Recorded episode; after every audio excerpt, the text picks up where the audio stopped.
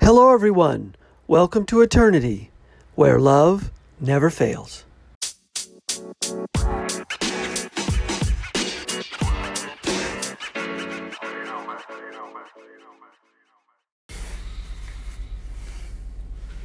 Hello, everyone. Thanks for listening. This is the Eternity Bible Study Podcast, where we walk through the Bible together every weekday, Monday through Friday.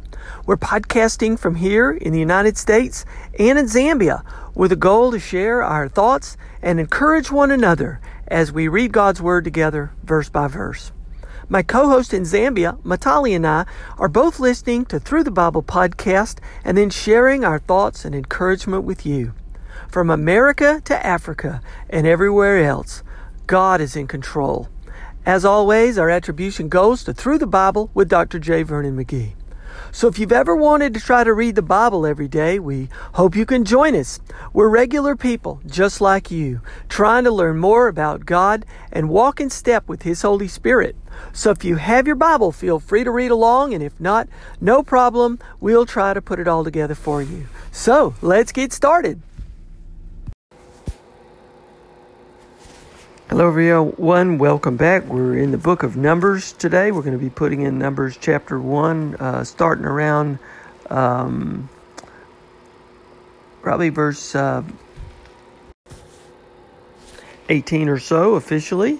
Um, book of Numbers, you know, book of the census, book of arithmetic here. Um, a lot of people say, well, yeah, gosh, Numbers isn't all that exciting. Well, you know, some of the things that are coming out we're looking at is how God gives all these folks a job. God gives all these folks a place and something to do. Even us today, we have a place, we have a job. One thing McGee says that stuck with me is God gives all of us spiritual gifts. He gives us all things that we can serve Him with. You know, not everyone speaks in tongues, not everyone's a preacher. We all have spiritual gifts. And McGee says, you know, the foot has all those bones in it, like 26 bones or something like that. He has all, you know, the foot has all these bones in it. You know, every bone has a job, you know, to make the foot walk. You know, you can't, every, you can't, it can't all be the same bone. And there's some things one person's good at or better than the other person. And one, one of the things McGee said is do your job. Don't do, try to do somebody else's job. That makes so much sense. Do what God calls you to do. Or whatever you're doing, do it with faith to bring out glory to the Lord Jesus. It may not be a prestigious job, it may be a small job, it may be a stressful job, it may be something. But if God, God is calling you to do it, if if God is asking you to do it. Do it faithfully. So, the other interesting point here is we're beginning to see in numbers is these folks they're having to take a census. A census so they can be ready to go to battle. Now, you know, maybe a lot of these people left Egypt and he saw God crush, absolutely crush the Egyptian army. But now he's asking them to fight. He fights for them, but now they're going to have to go to war. Can you imagine? These folks have never had any military training. They grew up in slavery in Egypt, and their parents grew up in Egypt, but of course, their parents had all died. They, they were wandering in the wilderness because of their lack of faith for 40 years. And now a new generation has come up. And do you think these folks have have had any military training. They probably never even seen a military battle. So much less, you know, being asked to fight a war. What do you think they were talking about? What do you think they were saying? Again, it's another opportunity to tr- put their faith in, in the Lord, put their faith in God. Their mothers and their fathers didn't do it, and they got stuck in the wilderness for 40 years. Now, what are these folks going to do? We don't know. We'll have to keep reading. But let's jump right in. Moses and Aaron took these men who had been named, and on the first day, of the second month, assembled the whole congregation together, who registered themselves by clans, by fathers' houses, according to the number of names from 20 years old and up, head by head, as the Lord commanded Moses. So he listed them in the wilderness of Sinai. So, in other words, they're taking a head count, they're taking a census of every man, you know, who is 20 years old and up. All right? Then the people the people of Reuben, Israel's firstborn, their generations by their clans and by their fathers' houses according to the number of names, head by head every male from 20 years old and upward all who were able to go to war. And those listed of the tribe of Reuben were 46,500. Okay, so what's happening here is he's going to be arranging them by the 12 tribes. So again, we see Reuben being the firstborn. He registers all the male from male males from 20 years old and up who could go to war and they had 46,500 names. Now, I can't read all of these things for the interest of time. I'm going to just say, verse 22 talks about the, the people of Simeon and their generations, and they came up with 59,300. And then dropping down to verse 34, the people of Gad and their generations were listed 45,650.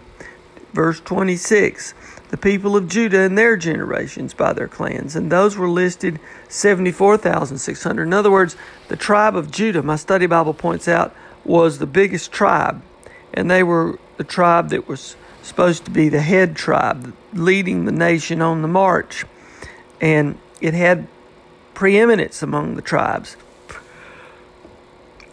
This is the tribe where David and Jesus came from, the tribe of Judah. Okay? So then you got uh, number 20, uh, verse 28, the people of Issachar and their generations, 54,400. Then you got verse 30 of the people of Zebulun, their generations were numbered, uh, 57,400. Verse 32, the people of Joseph, namely of the people of Ephraim, and their uh, uh, their their males were listed at 40,500.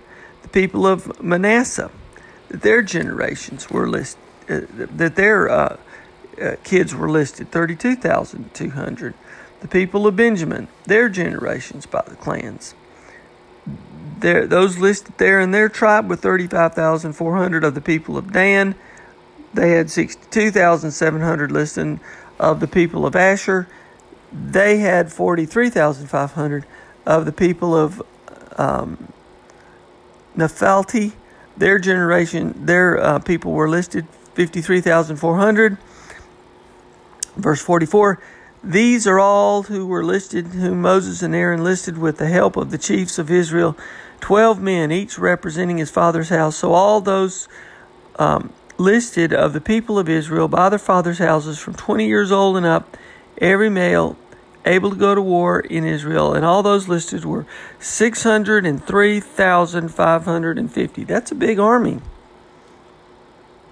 And when you include all the women and children, my study Bible says it's probably over 2 million people were out here now.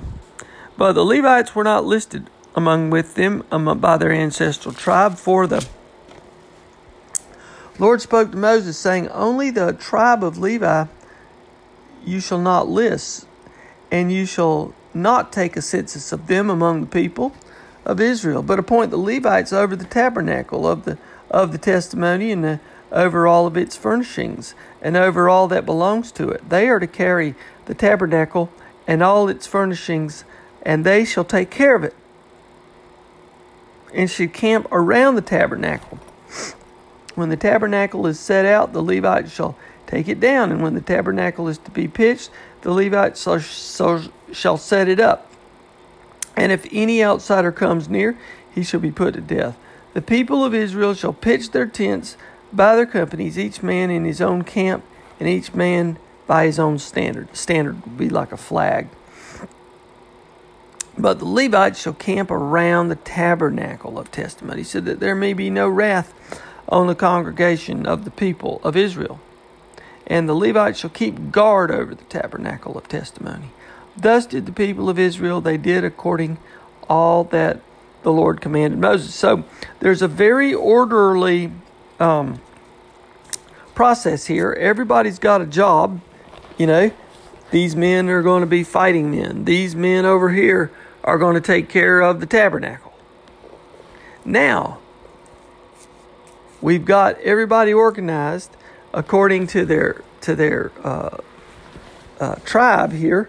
Now, in, in chapter 2, the Lord spoke to Moses and Aaron, saying, The people of Israel shall camp each by his own standard with the banners of their fathers' houses. They shall camp facing the tent of meeting on every side. So now you've kind of got an organization of how they're supposed to camp, and you got the tent of the meeting in the center, and you've got basically camping around that the Levites, and then you've got on the on the um, north on well they're listing on the east side, which is the most important side. That's the side that of the leaders. You got Judah, Issachar, and Zebulun on the east side, and on the south side you got the, the head tribe of Reuben. Then you got Simeon and Gad.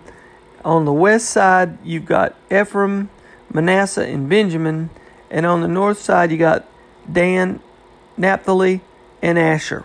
So those are the camps, and I won't read all this layout in chapter 2. That's what it is. That's basically a very orderly way to camp. Chapter 2 down to verse 32 These are the people of Israel as listed by their fathers' houses. All those listed in the camps by their companies were 603,550. But the Levites were not listed among the people of Israel as the Lord commanded Moses. Thus did the people of Israel according to all the Lord commanded Moses, so that they camped by their standards, in other words, under the flag of their families. And so they set out, each one in his own clan according to his father's house. Very, very orderly camping arrangements and travel arrangements by your genealogy. And McGee makes the point to us that everybody is being arranged according to a role, a specific job, a specific calling. Same thing with us today. Whose banner do we camp under? Is it some name or is it under Christ? Christ is our banner now. We are in the family of God. We are all one family. There's neither Jew nor Gentile anymore, but under Christ, we're all a new creation. Where are we camping? We need to camp under the banner of Christ. And what is our role? Christ not, is not asking us to fight a war, but there is a spiritual battlefield, isn't there? So we're in a battle as well. Just as God defeated the Egyptians, Christ has already defeated sin. Christ has already given us our salvation. But our sanctification is a different story. The Israelites had to face all the people to get the promised land. And they had to do they even though they were saved from Egypt, they still now and they were saved in the in the in the desert with manna and quail.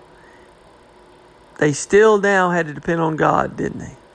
They still had to depend on God because they had to then, through their faith in God, fight the battle.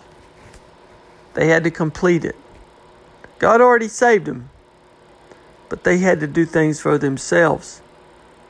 They had to then glorify God God just didn't give it all to them. He never promised them that life would all be peaches and cream. He didn't promise them they wouldn't have to struggle. Same thing with us today. We've been saved from sin by Christ, but now it's time for us to reveal Christ in ourselves to others That's the spiritual battlefield, the battle for our hearts. Using the weapons, the Word of God. The Word of God. So, we're going to stop here. We'll turn the rest of the podcast over to our co host in Zambia, Matali. Matali, I hope you're doing great. Look forward to hearing your take on this study today. So, as always, from me to all of you, God bless you. We'll see you here next time. And seeing as today's Monday, we'll take a break as we always do for the weekend. And we'll see you back here on Monday as we continue our study through this great book of Numbers. God bless you all.